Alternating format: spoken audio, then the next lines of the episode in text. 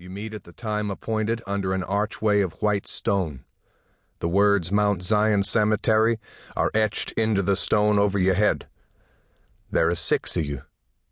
You look awkwardly at one another, and words come stiffly to your lips. You are all here. As if by secret agreement, without a word, you all begin to move at once and pass beneath the archway. On your right is the caretaker's building.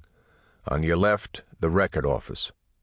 In this office, listed by plot number and burial society, are the present addresses of many people who have walked this earth with you and many who have walked this earth before your time.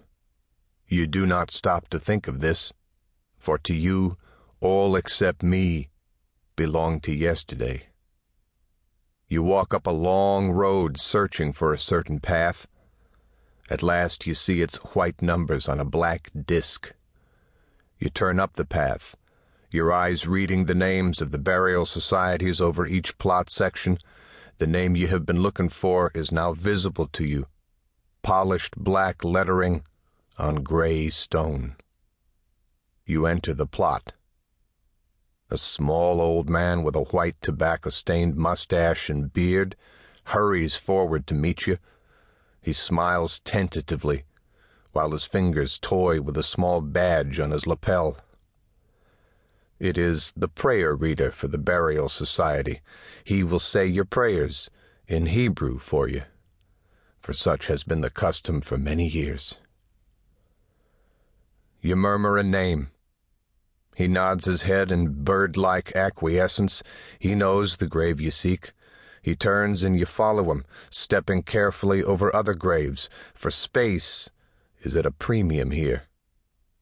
He stops and points an old shaking hand. You nod your head. It is the grave you seek, and he steps back. An airplane drones overhead, going to a landing at a nearby airport, but you do not look up. You are reading the words on the monument. Peace and quiet come over you. The tensions of the day fall from your body. You raise your eyes and nod slightly to the prayer reader. He steps forward again and stands in front of you.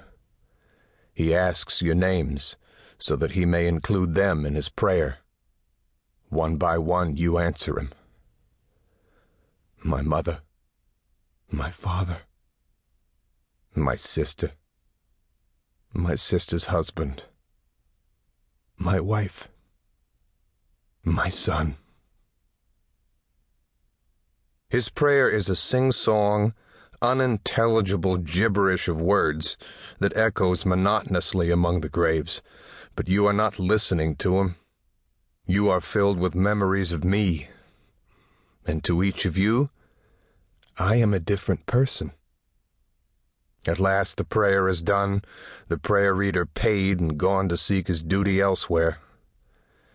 You look around on the ground beneath you for some small stone. Carefully you hold it in your hand, and like the others, one at a time, step forward toward the monument. Though the cold and snow of winter and the sun and rain of summer have been close to me since last you were here together, your thoughts are again as they were then. I am strong in each of your memories, except one. To my mother, I am a frightened child huddling close to her bosom, seeking safety in her arms.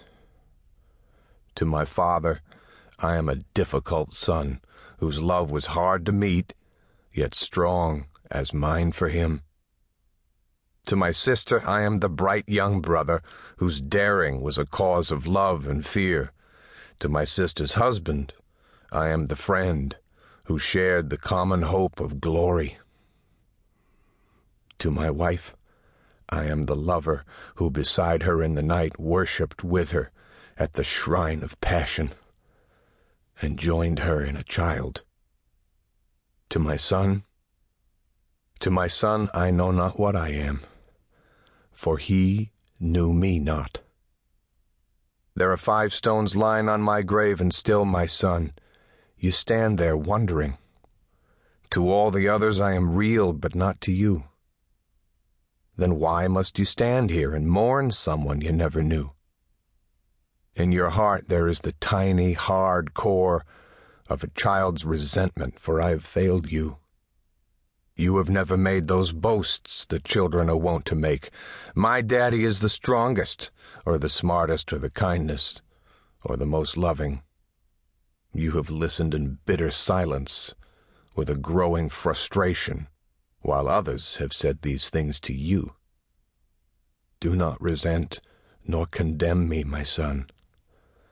Withhold your judgment if you can and hear the story of your father. I was human, hence fallible and weak, and though in my lifetime I made many mistakes and failed many people, I would not willingly fail you. Listen to me then, I beg you. Listen to me, O oh my son, and learn of your father. Come back with me to the beginning, to the very beginning. For we who have been of one flesh, of one blood, and of one heart, are now come together in one memory.